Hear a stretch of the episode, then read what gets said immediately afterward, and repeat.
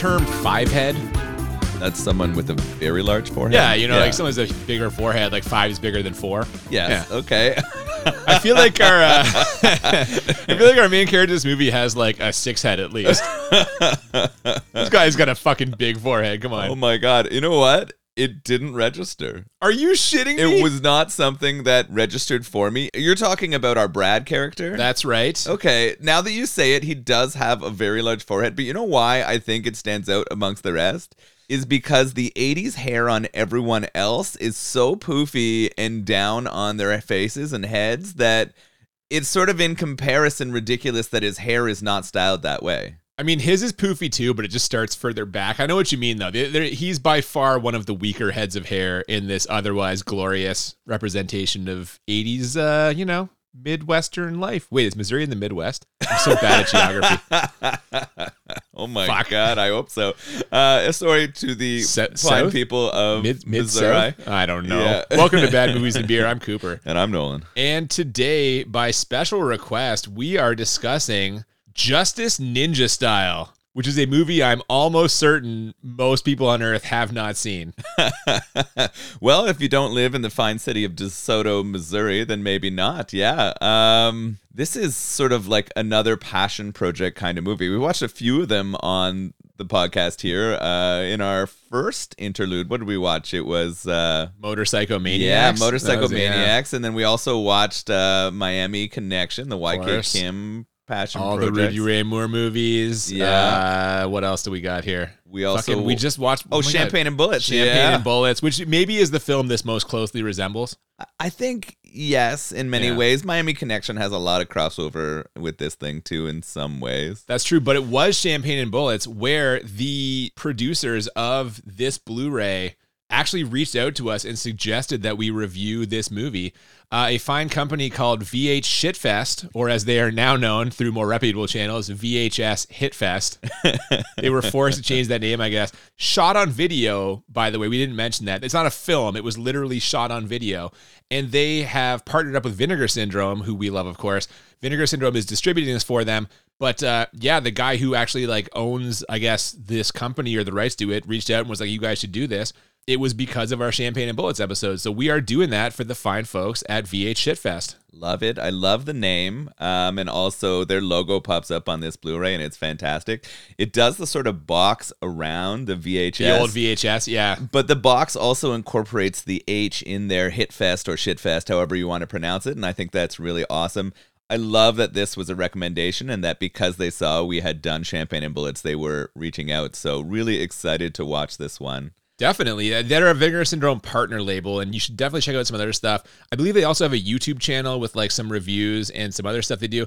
And uh, yeah, if you have not watched Justice Ninja Style, I would recommend it. I think if we're, you know, Yeah, I think it's worth watching. If you haven't seen it, you should definitely take a look. I mean, we're going to go through everything and give you our full review of this thing so you can hear all about this movie. Uh, but before we do, what do we always do on the podcast? well, we always pair it up with a beer. We make some kind of beer connection. And in this case, you mentioned uh, the town of DeSoto, Missouri, where apparently this thing was filmed and not just filmed, they incorporated basically the whole town. Like the town enthusiastically just uh, went along with this to the point where we're seeing like actual DeSoto police cars, fire trucks. Like these are actual locations.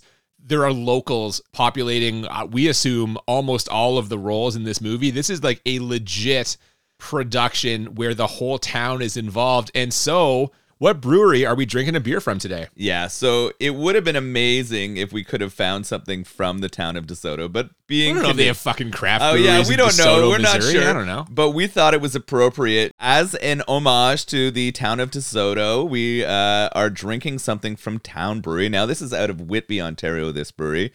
Uh, I think they're on the lakeshore. You said. Have you visited it before? Uh, I have not been to the actual location. I've driven by it a few times. The Whitby Lakeshore is not. It's kind of a dead zone. Like they've got some industrial stuff down there, and this brewery is down there. It's not really like a populated area like other sort of lakeshore areas are, like in Toronto. So you haven't you haven't actually Not visited. so not much, Sure. no. Okay, I this stuff is readily available though. I've drank a lot of town stuff. I know it's in our LCBOs in Ontario. It's probably available in other places in Canada too. So I think they're distributing it a lot. I've liked everything they made. They came out in 2017, the brewery, and their focus is really on modern pale ales and IPAs, I say, but I know they do lagers and sours too. Yeah, this is a pale ale we're drinking today. What's it called? Uh, it's called Outside Jokes. Um, and I think that actually kind of fits with our movie here, too. Uh, so much of it takes place in the outdoors, and, and so much of it is pretty hilarious watching our Ninja style. So Yeah, it fits. But really, our connection with this is the town brewery, and, and that's mostly because of DeSoto, Missouri, who took such a key part in making this film. This really does seem like it was something that the whole town was involved in. I wonder, like, I wonder why they chose that this town. I, I don't know. Maybe the Maybe it was because of that willingness. Maybe Yeah. they were like, "Yeah, we'll do this. Absolutely. You can use our real police cars. You can film a scene in our actual jail." Like Jesus. Yeah, it was pretty cool to see all of that stuff happen here. And so let's uh let's crack open these beers and talk about Justice Ninja style. Absolutely. Let's do it.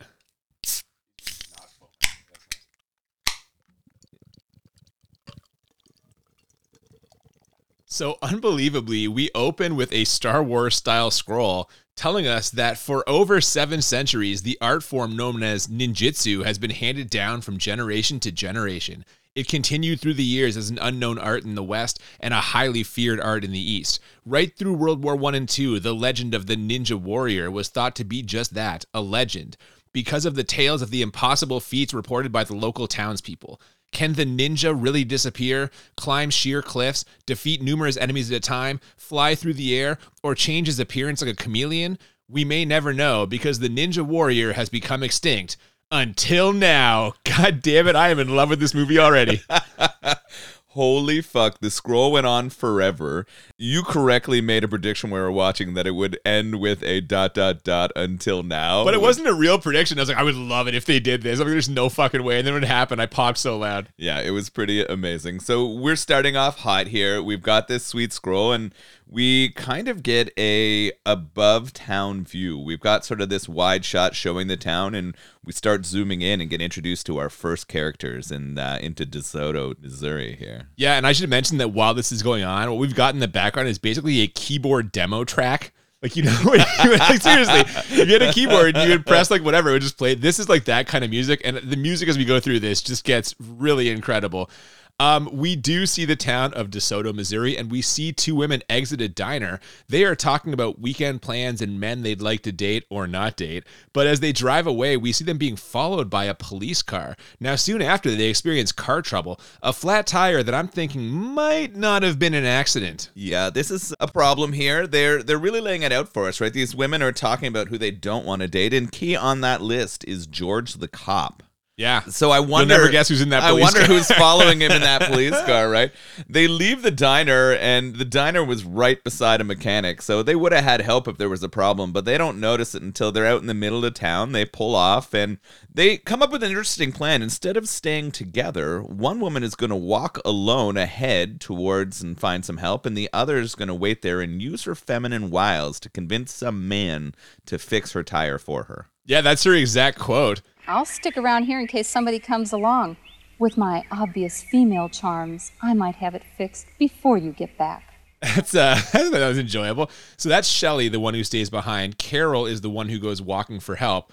And uh, we get to see Shelly's feminine wiles in full effect when that cop car rolls up, as one of them, the aforementioned George, is just all over her. The police coming in hot once again. God damn.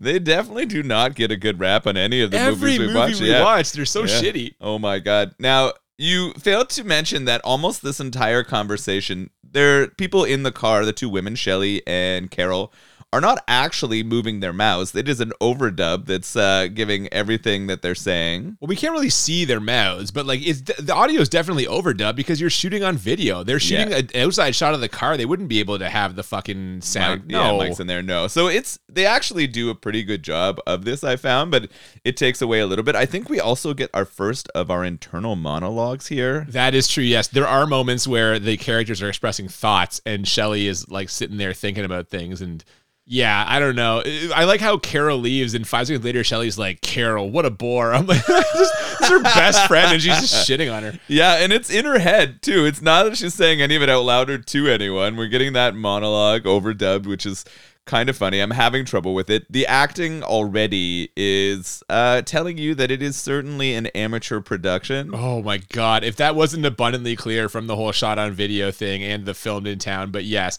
Now after Shelley rebuffs George's advances, he gets very handsy and ultimately violent.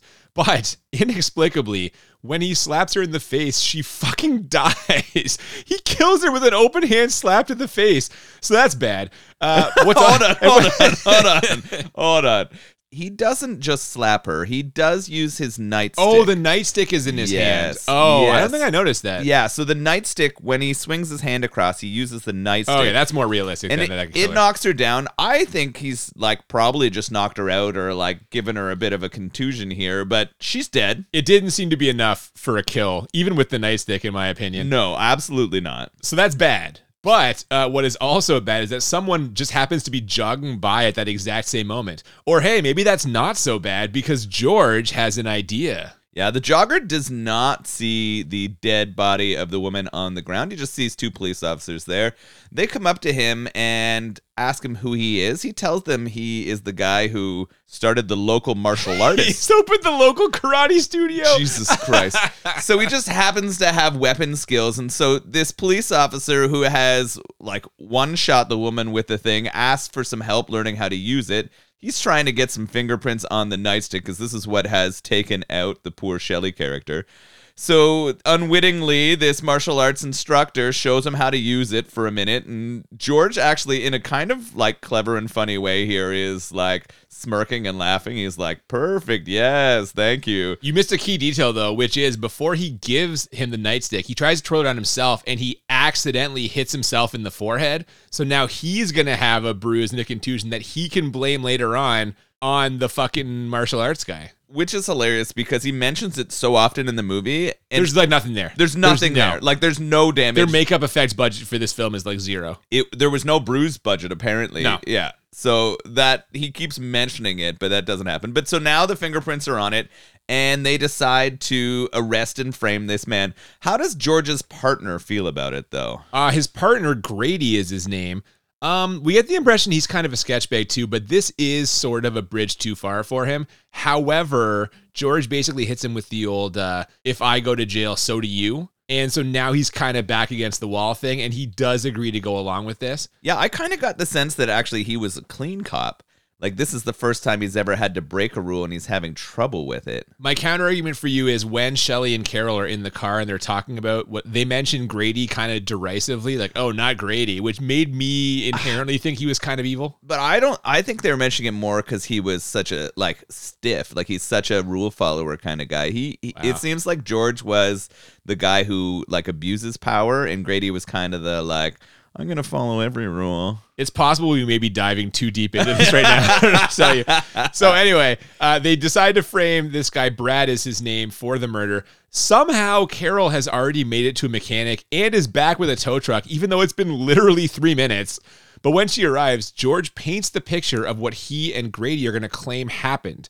According to him, they caught the jogger trying to rape Shelley and managed to subdue him after a scuffle that saw him grab George's nightstick and hit him with it. And because that jogger's fingerprints are in fact on the nightstick, that we said, they've got a pretty good chance of getting away with this. At least they would have a good chance if it wasn't for a certain mysterious ninja watching from the bushes.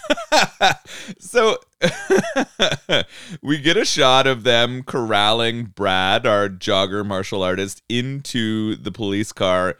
They just fucking leave Shelly's body on the ground. they call the coroner first, they're just to leave it there and hope, yeah, they, hope they no don't create it. a crime scene. They don't put any tape up. They do nothing. They just leave the fucking girl's corpse in a ditch. That was the 80s, you know? Oh yeah, it's fine. Plus, I don't know. Maybe the fine police department of DeSoto, Missouri, is not lauded for its.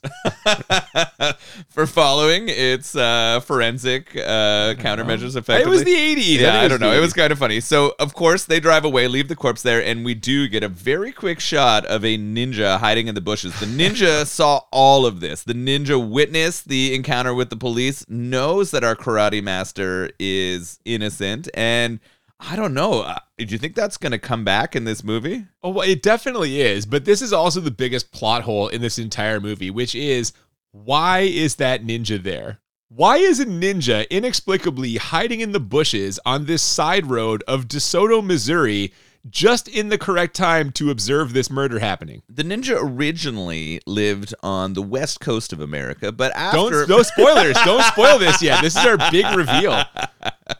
I don't know why he's there in that um, moment. It makes no sense. This is so inexplicable, and it's a huge issue. Well, I mean, the ninja's there because it had to be so that it could Well, course, see yeah. that he was not guilty and would come to his aid. This movie is called Justice Ninja Style, right? so we know but I just that thought Brad was going to be the ninja because he knows karate. He knows the karate thing. no being so this is what the the real message of the movie is that if you are in karate school, you are not a ninja. It's not the same thing. I don't think that's the real message of this movie, but we'll get to that later.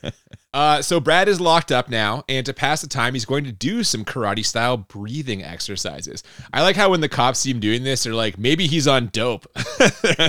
he can't comprehend what like Tai Chi is. Yeah, they just assume he's doing drugs because he is exercising. They are like, "What the fuck?" Um, it's pretty funny. We get some interesting moments in this prison, right? The police acting is really poor here They're also just giving away way too much. Of what's like the plot is and things Yeah, that are man. happening. The next Yeah. scene, Carol comes to the jail cell to ream out Brad, and once she leaves, George basically tells him that he did this and he's going to kill him before he gets to trial. Now you're guilty, mister. Guilty of sin. No, wait. And you know what else? What? I wouldn't be surprised if you never made it to a trial. And just what is that supposed to mean? Well, you know what they say better you than me. There's no way I'm going behind bars. Like maybe tipping your hand a bit too much there. Yeah, there is a lot of exposition that's said out loud rather than shown in a movie, and that's always sort of an amateur or problematic of- thing, right? Like that's a sign of a poorly written uh, or organized film if you have to say everything rather than show people, and there is so much of that in here. I was wondering how you felt about the music while he was doing the Tai Chi. all of this music is just ridiculous. It's just like so, I I literally picture somebody with a keyboard and they will like change the settings and then just start like playing stuff with different tones. Kind of reminded me of Kung Fu: The Legend Continues. Oh wow, yeah, Yeah. okay. But those weren't synthesized sounds. No, they I had real used ones. The actual, yeah, yeah, yeah, they did. But this is that was kind of what it was giving me. So he's doing his exercise in there. They're calling him a drug addict or saying he's on dope. I thought it was hilarious that his dojo or his place is called Cobra Karate. Yeah, that's uh not to be confused with Cobra Kai. I would assume that if anyone had actually seen this, that would have been a rather substantial lawsuit. Yeah, It's very seems very close to me. yeah, it was really close, and I thought that was funny. Uh, I like that they've told everything here. Brad now has it all figured out. Um, and then we transition to seeing the ninja. But how do we know that the ninja's coming? because of that fucking wood wood yeah, pipe. it's pure Pan chimes. Yeah, flute. yeah, we're getting pan, flute and Oh no, chimes. it's, oh, sorry, it's chimes. You're right. It's Yeah. like the wood chimes. Yeah. Yeah, we get the chimes, and it kind of sounds like an old school Japanese video game too. So the ninja's coming, and I don't think the ninja's okay with Brad being in jail. Do you? Definitely not. So much of the music in this sounds like video game music from the 80s. No, this this whole murder situation, not only is the ninja clearly upset, but it's also riling up the people of DeSoto. Carol's dad, who's also the president of the town council, he shows up to complain, and our two crooked cops argue in the next scene that things are already getting a bit too hot.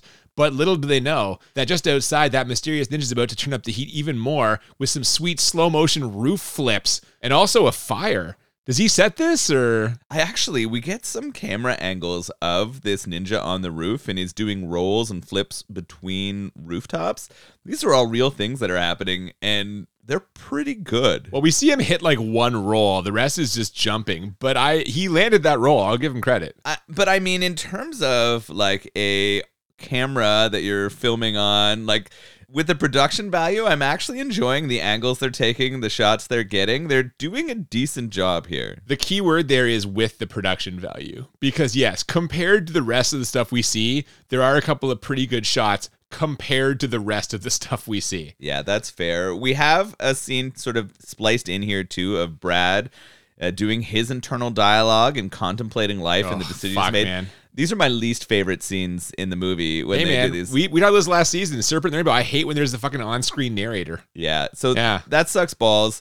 But the ninja's doing cool stuff. It definitely sets the fire. It sets it in a garbage can. So what they're trying to do here is create a distraction. We've got large black clouds of smoke coming up over the building, um, and it's actually brought out the real fire department. We've got the DeSoto Fire Department uh, responding to the call. They had yellow fire uh, engines, which I thought was a unique call. I've never seen that before. Well, but if you go to different places, cop cars are different colors. They aren't all like blue and white or whatever the fuck. You know, I think it's different things. I have never seen a non-red fire engine. I mean, I haven't either, but that could just be where we live. I don't know. Um, that fire does create the distraction that you mentioned. It pulls George out of the police station when someone runs in to tell him, which leaves Grady by himself. As I'm sure you know, no individual man is a match for the stealth of the ninja warrior. He sneaks in, picks the lock to Brad's cell in record time, and we are immediately launched into an incredible chase scene. Jailbreak! What's hilarious here is once he meets the ninja, Brad is shocked and baffled. He's like, ninjas don't exist, they're not real. So we know that this mythos that's been set with the scroll at the beginning is true, right? Nobody believes a ninja is real. He opens it way too quickly, but then immediately disappears. Brad walks out of his cell, kicks Grady in the head. That kick was fucking hilarious. so good. hilarious. So good. Doesn't have full extension on his leg in any way, but it knocks him out in one kick. Pretty funny. And uh, like you said, we got the chases on. It starts with him trying to jump over a dead tree. he does not clear that tree. No, he eats a lot of the tree but lands on his feet. And then we get George, the cop, chasing him, who also eats a lot of the tree but falls. Yeah, man. Uh, so Brad gets away, or at least for now. But as George points out, this might actually work out great for them because if they can get to him before anyone else does, they can kill him and claim self defense. And they do get to Brad first, but I'm legitimately confused about how. They get a call on their walkie talkie that he's been spotted in an oil junkyard. But when they get there, the place is deserted. So who spotted him? Like, who called this in? Yeah, there's no one there to call it in. The fact that Brad is just hanging out in a junkyard full of cars for no reason. Like there's not even a good hiding spot. I mean, there's a lot of shit, but yeah, like, that's where you hide. You hide in all the stuff. I guess so. But you know what else? There's a lot of really noisy stuff that when you walk into it, it clangs and it all falls yeah, over. Everyone know where you are. Oh my god. So really, this was chosen because they thought it would be a fun scene for them to film a chase, And, it or- is. and it is, a fun scene, Yeah. man. They can't catch him. He runs along the top of a bunch of those old cars, dodging gunshots before swinging himself around a tree to escape, which is pretty awesome. But he doesn't get far, as when scouting a barn as a potential hiding spot, he's immediately found by some farmers who recognize him from the news and try to capture him for what they call a reward. So Brad is fucked. Unless, of course, that mysterious ninja just happens to be in the very same barn holding an incredibly realistic fake torso. Seriously, what the fuck is happening here? Like, come on. So it's way too quick that these two very large and strong farmers. I mean, farmers tend to be big and strong. It's part of Country their job. strong, buddy. Oh yeah, definitely. But they trap Brad. When he is about to get pulled in, the ninja slides open the door and just happens to have a fake ninja dummy there. I don't no understand. head though, just the the torso Yeah, and just the torso. So the one farmer, the one holding sort of like a machete, stabs the torso of it. it gets stuck in there, and the ninja quickly dispatches him. And then we get a bit of a battle here between the other farmer, our big strong farmer with a pitchfork, and our ninja. And they're going at it for a while. It seems more like a WWF wrestling match than it does a fucking ninja battle. Oh my god, yeah, the ninja like body slams at one point. Uh, Brad just watches the ninja kick the living shit out of this burly farmer type, laughing and cheering him on. But when Brad steps up to get a closer look, the ninja is gone. He tries calling out to him, saying, Hey, look. I know what you are. And I saw you at the jail.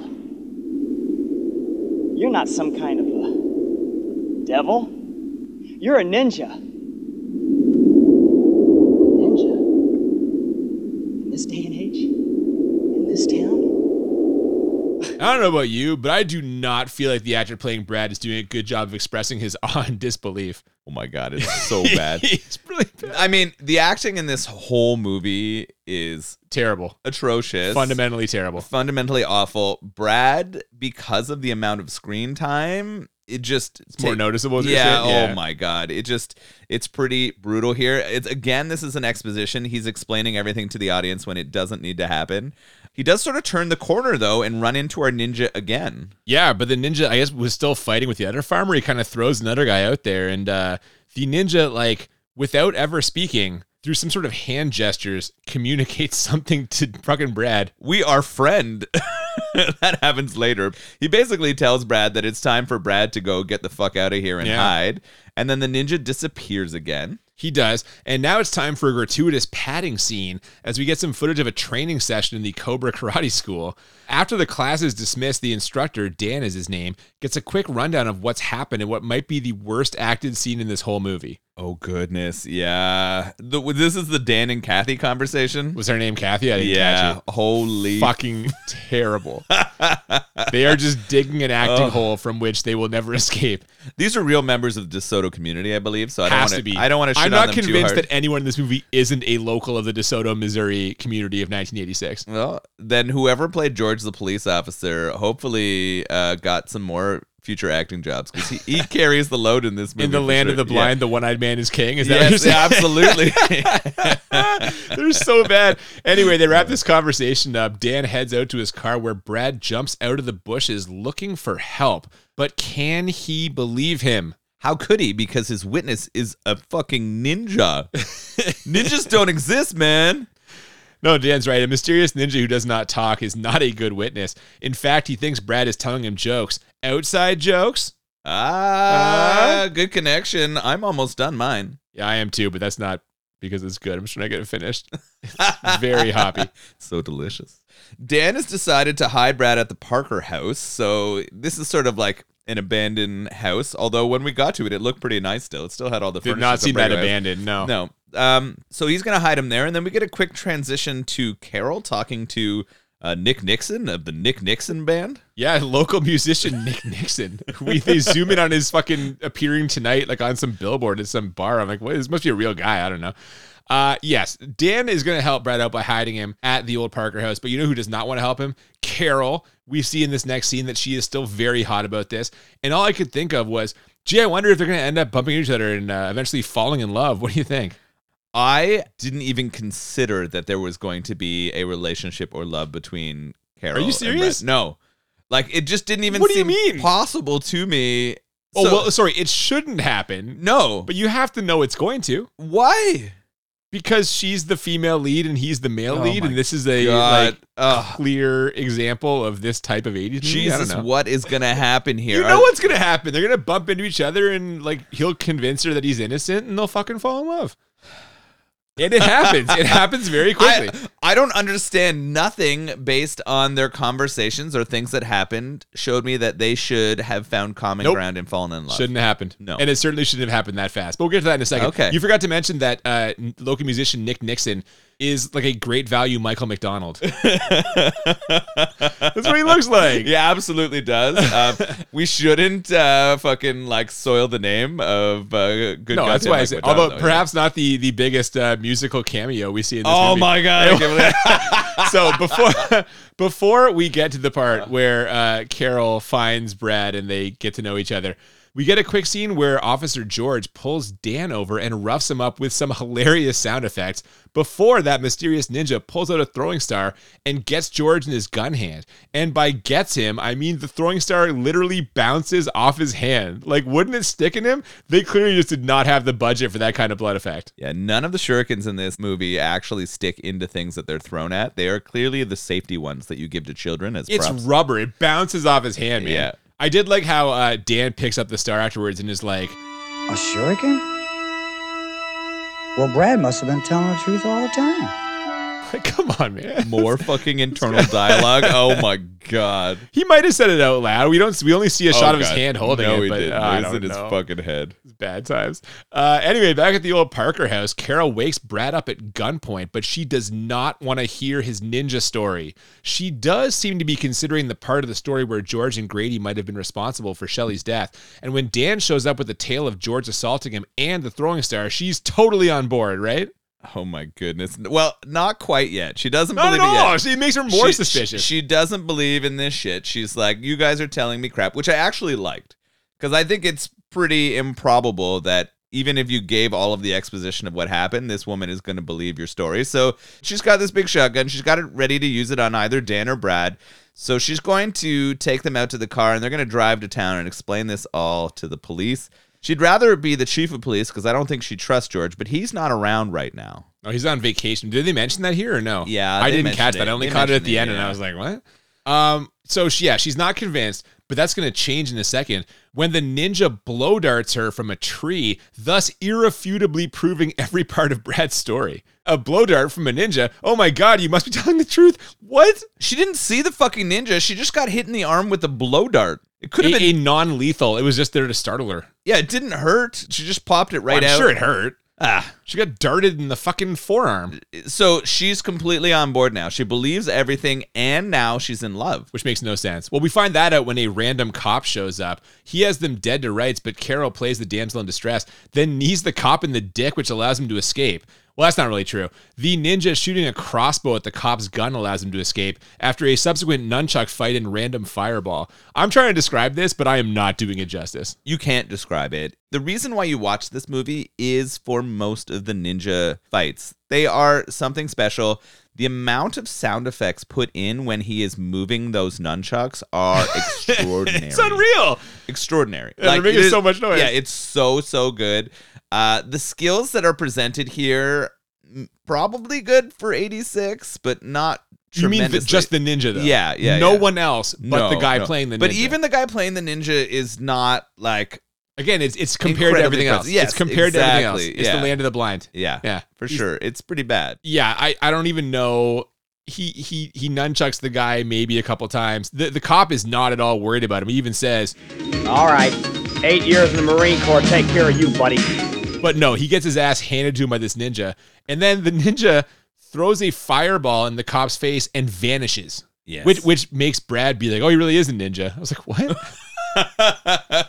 Did you see that? He can go invisible. but the cop also is like, wow, and it's just like Yeah. suddenly fine. But then he's, the cop stops chasing Brad and Dan and Carol after this ninja disappears with the fireball. This was baffling. They they decide it's time now to break their getaway, not while he was busy with the ninja. No, they're watching the ninja. yeah, fuck. So they decide the best route out of here is to run across an open field. Oh yeah, I have no idea why this cop does not pursue them. Like he is still there. Brad is still very much wanted for murder. And like you said, they run through a wide open field. The cop just lets him go. I guess that fireball really convinced him they're innocent also. That and that is the real lesson of this movie. If you're ever accused of murder, just summon a ninja and everyone will believe you didn't do it. That's all it if, takes. If you can convince them that ninjas are real. Well, when they see the ninja right away, they're like innocent. I hope you never commit murder, Me but too. if you do, I will put on a ninja suit for you. Fuck yes, we did it. Uh, now, as if all of this wasn't implausible enough, once Brad, Dan, and Carol are in the clear, we see that Carol is totally falling for Brad, like you said. You know, Brad, the guy that up until 30 seconds ago she thought had murdered her best friend. Yeah. She's staring at him all dreamy eyed, close, talking to him from like an inch away, then kisses him before she leaves with Dan. And Brad even slaps her on the ass when she leaves. What is happening here? Like I don't It's understand. I don't understand how it got here. This kiss comes out of nowhere. They're like making a plan about how to get out of here and get help, and all of a sudden their lips are connecting. There was very little passion though. You can tell that these two were not used to uh, kissing randoms.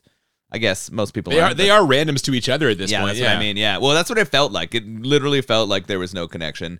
The fact that he slaps her on the ass as she walks away, though, like, ugh. Just contextually, that's weird. Yeah, it was strange. Very odd. So they're in love now. Um, they've decided that the two of them, Dan and Carol, are going to go get help. Uh, so they're going to head back to town, see if they can find someone they can convince uh, about this, and that Brad is going to go run back to the barn. The same barn? well, it's the barn from the Parker house. Oh, you know what? They do mention later that they were surprised he went back somewhere he'd already been. So that makes sense. yeah. So Okay. he's trying to do a little bit of like an Uno reverse here, go back and hide himself, convince, see if the the police are smart enough to find him. So he goes for a run.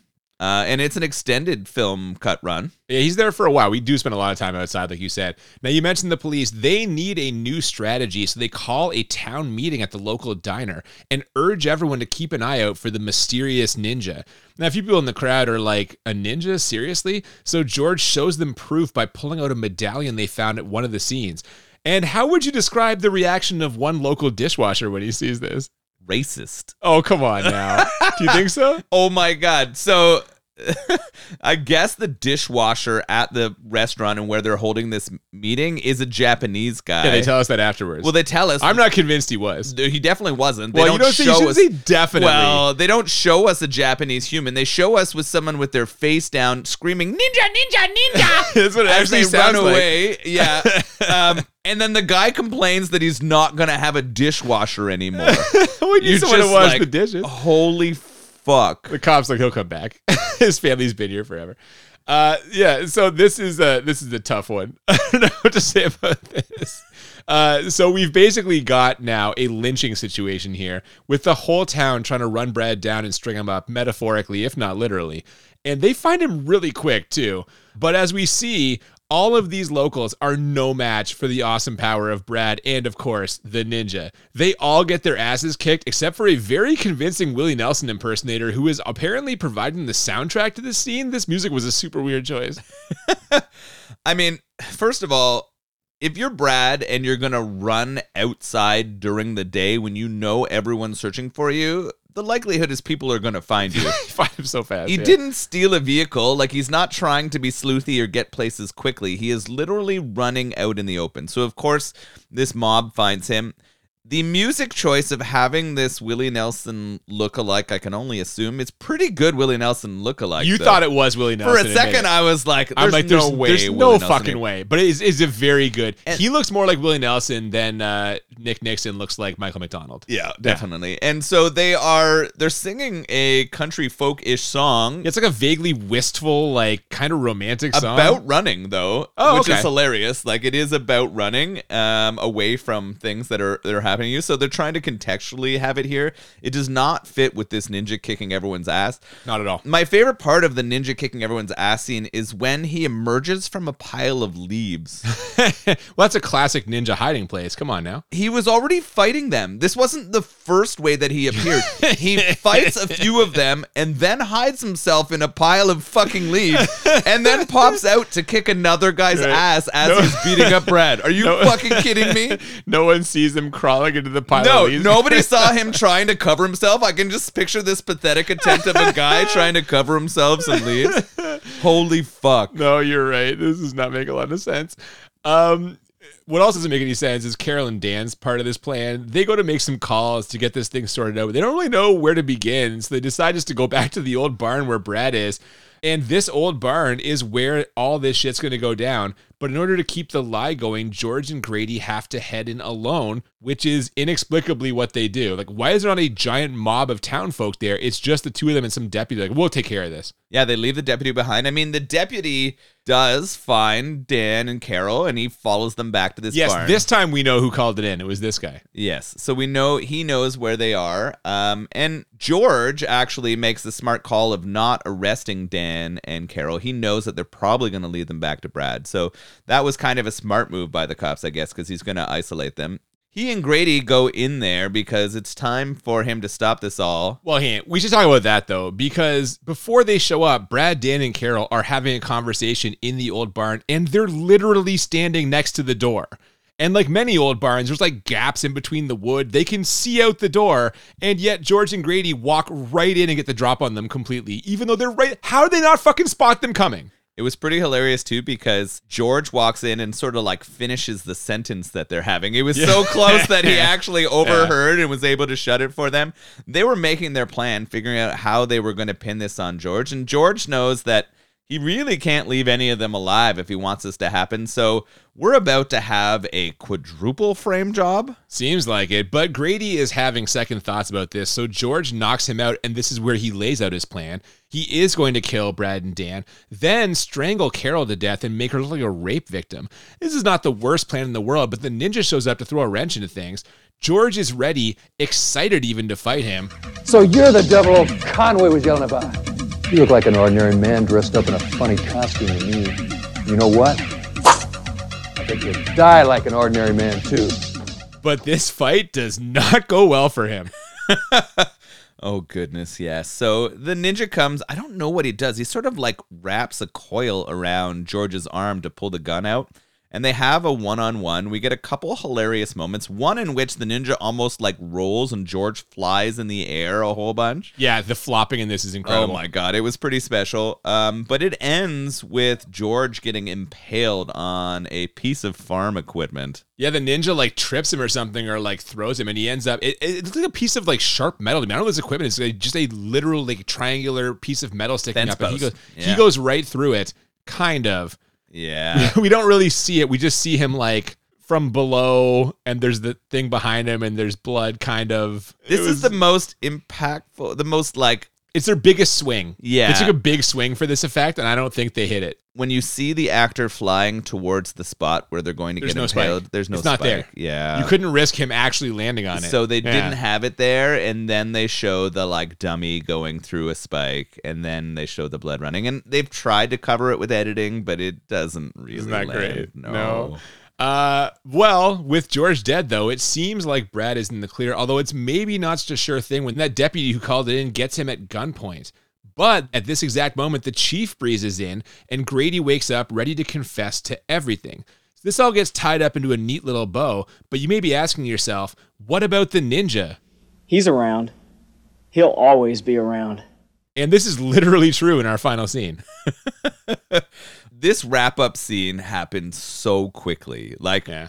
the point of them having the culmination in the barn.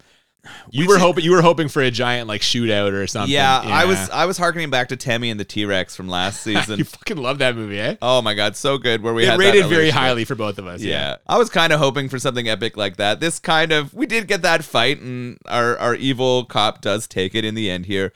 But the chief comes in and cleans this all up. Grady is going to jail for being a part of this cover up. The other 3 need to go in to make statements.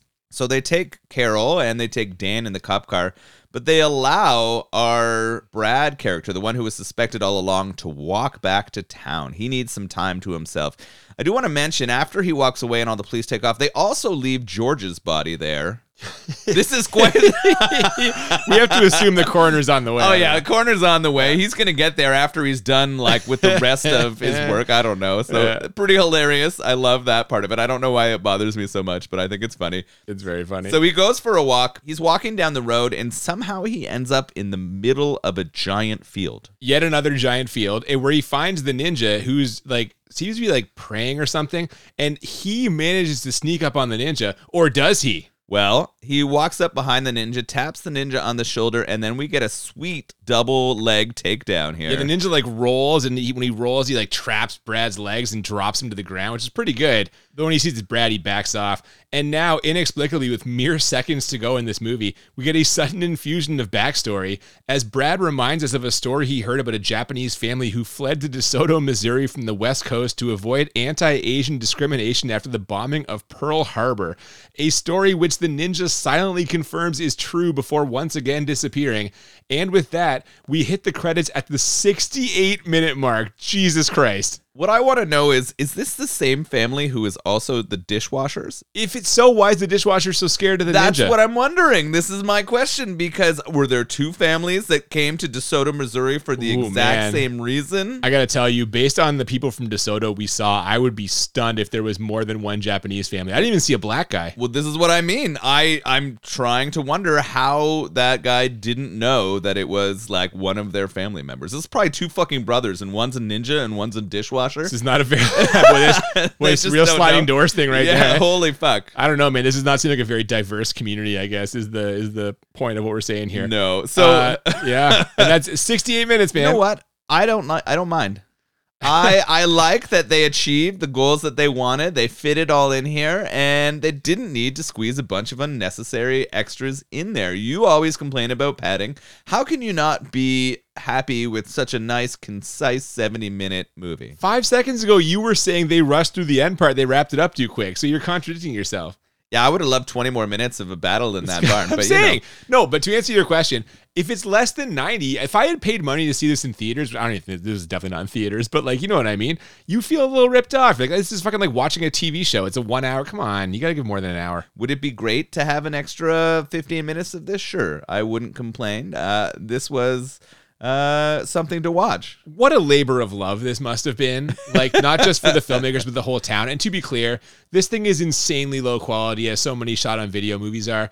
But there is something inherently charming about this. Yeah, I agree too. I like that the town came together to produce this, make something that they were willing to share with the world. Um, anyone who's willing to create content and share things, I think, should be commended. Do we shit on stuff all the time? Absolutely, Yes. because that's It's kind of what we do. we do it and it is for fun and we're probably going to shit all over this for sure but that doesn't mean we don't think it should have been made or that we don't appreciate the work that the people put into this thing Do you think that on the welcome to DeSoto, Missouri, like town sign, it says Justice Ninja style anywhere? If it doesn't Let's it, fix that. it needs to yeah, Yeah. when we visit it we're going to put we're to get a sweet sticker printed and I, Slap it on there. I mean, we are probably committing some kind of crime that they now have uh, evidence of. I don't even know if this know. is still a town. we'll find out. So if you are from DeSoto, Missouri, and you happen to listen to our podcast, Yeah. please let us know how the town is doing and whether there is a Justice Ninja style sticker on the town sign. And if not, would you like one? There you go. And speaking of letting us know, right now we're going to let you know how we felt about this movie. It's time to transition to our ratings. The way we always do this, we are the movie on a scale of 1 to 10 two times 1 to 10 for how bad it is, 1 to 10 for how enjoyable. And the goal is to find movies that are a 10 out of 10 on both scales, or what we call the Crit 20. And the first thing I will say for my bad rating is the acting is terrible. Like, this has to be the worst acting across the board of any movie we've ever seen. Uh, Birdemic? Oh yeah, maybe. Fuck Birdemic. Okay, well, other than the guy who played George, though, who to be clear also was not that good, but was definitely functioning on a higher plane than everyone else, there is not a remotely convincing performance in this thing.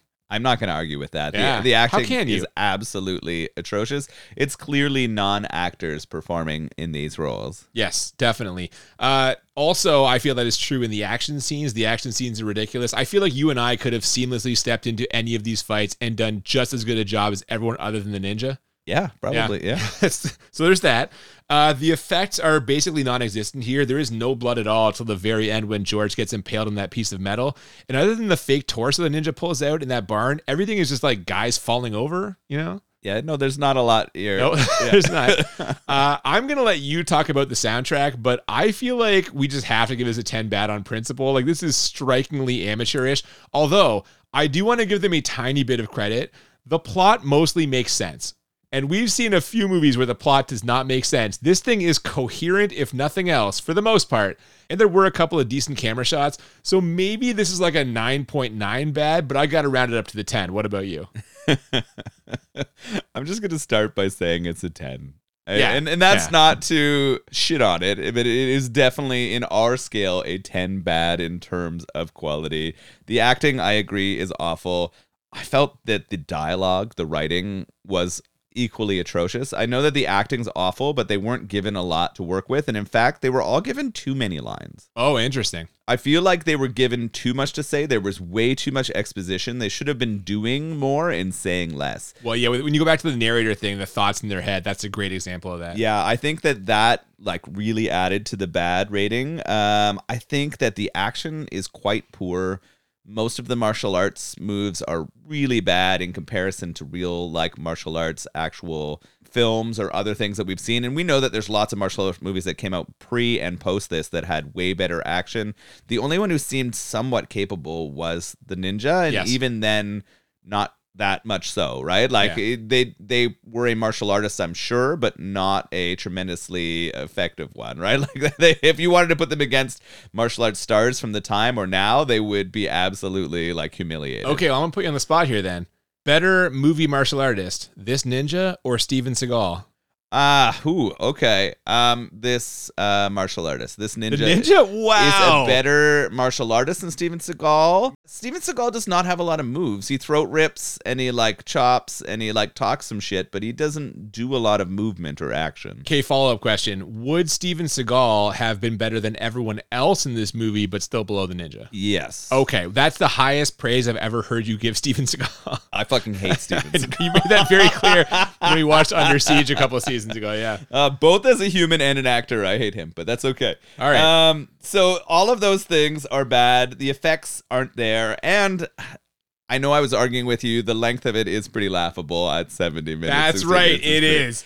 So Yeah. 10 bad. 10 bad. But So- how enjoyable did you find this movie on a scale of 1 to 10? Yeah, so this one is interesting, right? Um, I really like the setting of the town. I like that they use Yeah. the real police cars, the real police station. They use the fire trucks. They they made it feel kind of authentic. There was too much running through fields for me, uh, a little bit, right? But otherwise, I enjoyed it. I actually thought for filming it like on actual videotape, they did a good job with the camera and editing. Yeah, I've watched a few shot on video movies and it's very obvious it's happening sometimes. But with this, it, there were moments where I kind of forgot. Yeah, I actually did. Like it didn't take away from my enjoyment and or good or bad rating, which means I think that they, they did quite a good job with that. I thought the editing was okay. I thought the music was not great. You didn't, you didn't really talk about it. like what what In so it's funny because in terms of hitting the mood or where it was supposed to, it was probably accurate. It was just so except low for that budget. Willie Nelson song. but I actually kind of like that it was. Uh, I like that it was a song about running, and that it All was right. like I. I, I like that moment of juxtaposition between the actual tone of what the song should be and what was happening. Okay. Um, I, I kind of like that moment a bit. Um, and I'm trying to compare it to other movies that we've watched. It's, it's so different from everything else we've watched. From like just from a production standpoint, like being shot on video makes a huge difference. uh, Yeah, in terms of what you can do. Well, it just, I, but I mean for my enjoyability, right? Like I'm thinking about Right. it for Miami Connection. Um, I gave a crit 10, 22. of That was a my 10 God, and a 10. yeah. And Champagne and Bullets, I think about too, because it's sort of the closest thing that Yep. We've watched. I think this is actually a better story and is like clear. It makes more sense, It yeah. makes a lot more sense than Champagne and Bullets. I'm a little sad that it doesn't have the same kind of um, music Gratuitous nudity and gratuitous nudity. No nudity in this at all. This lacks some sexuality. I will say that that wasn't a part of it, and maybe the town is a conservative town in their, um, I don't know, physicality. They couldn't convince any locals to pop their top. Yeah, I don't know. So we we got a very mild peck between Carol and Brad, and It might even have been a cheek kiss. I'm not it- convinced it- she got him on the lips. it didn't make sense at all. Yeah. So I don't know. Um, I liked the experience of watching this. I laughed a lot. I was kind of happy and inspired by the town and what they've done, but I, I couldn't give this a 10 for enjoyability. I had it at an 8. I think it was worth watching. I think if you haven't seen it, it's worth your 70 minutes. It doesn't take that long. Um, you'll have some fun with it. Um, and uh, pretty pretty good experience. Thank you for the recommendation to the VH Shitfest people. That was really cool. Yeah, I agree. Great recommendation. This was really fun to do as a special bonus episode here.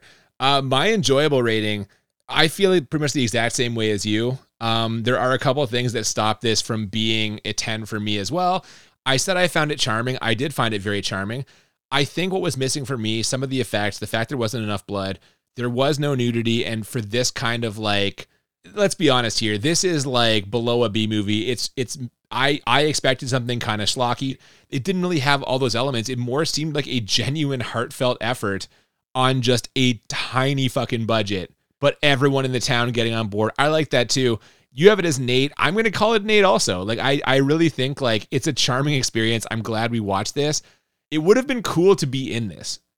I feel like if I had lived in DeSoto, Missouri in 1986 and I could be like, that was me. Like that is a silly thing you fucking joke about like at a bar over beers or something. But like this is a a fun experience, a good time. I did laugh at a lot of things. Uh, I will definitely check out some more VH Shitfest releases in the future. Yeah, I look forward to watching some too. It's really, really fun.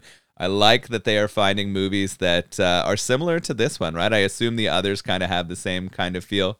I have to assume yes, but I guess we'll find out a little bit later on. What'd you think of this beer? Uh, I loved it. Super easy for me to crush.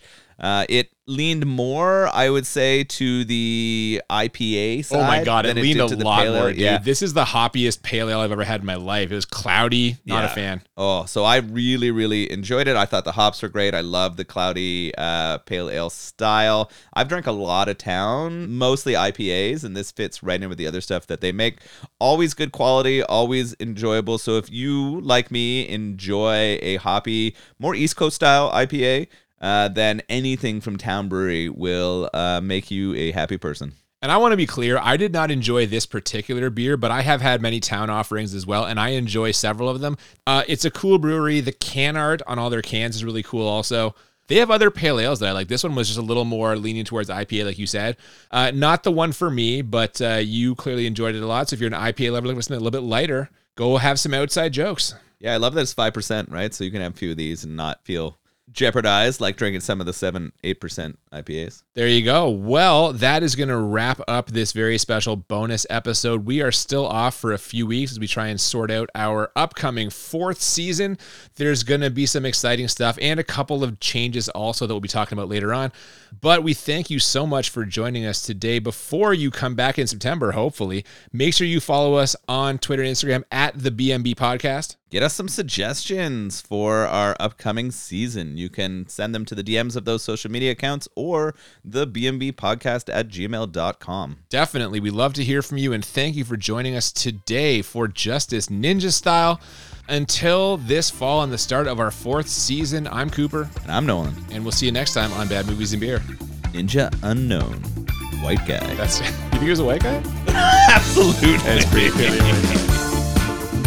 Blink, and you die in the dark.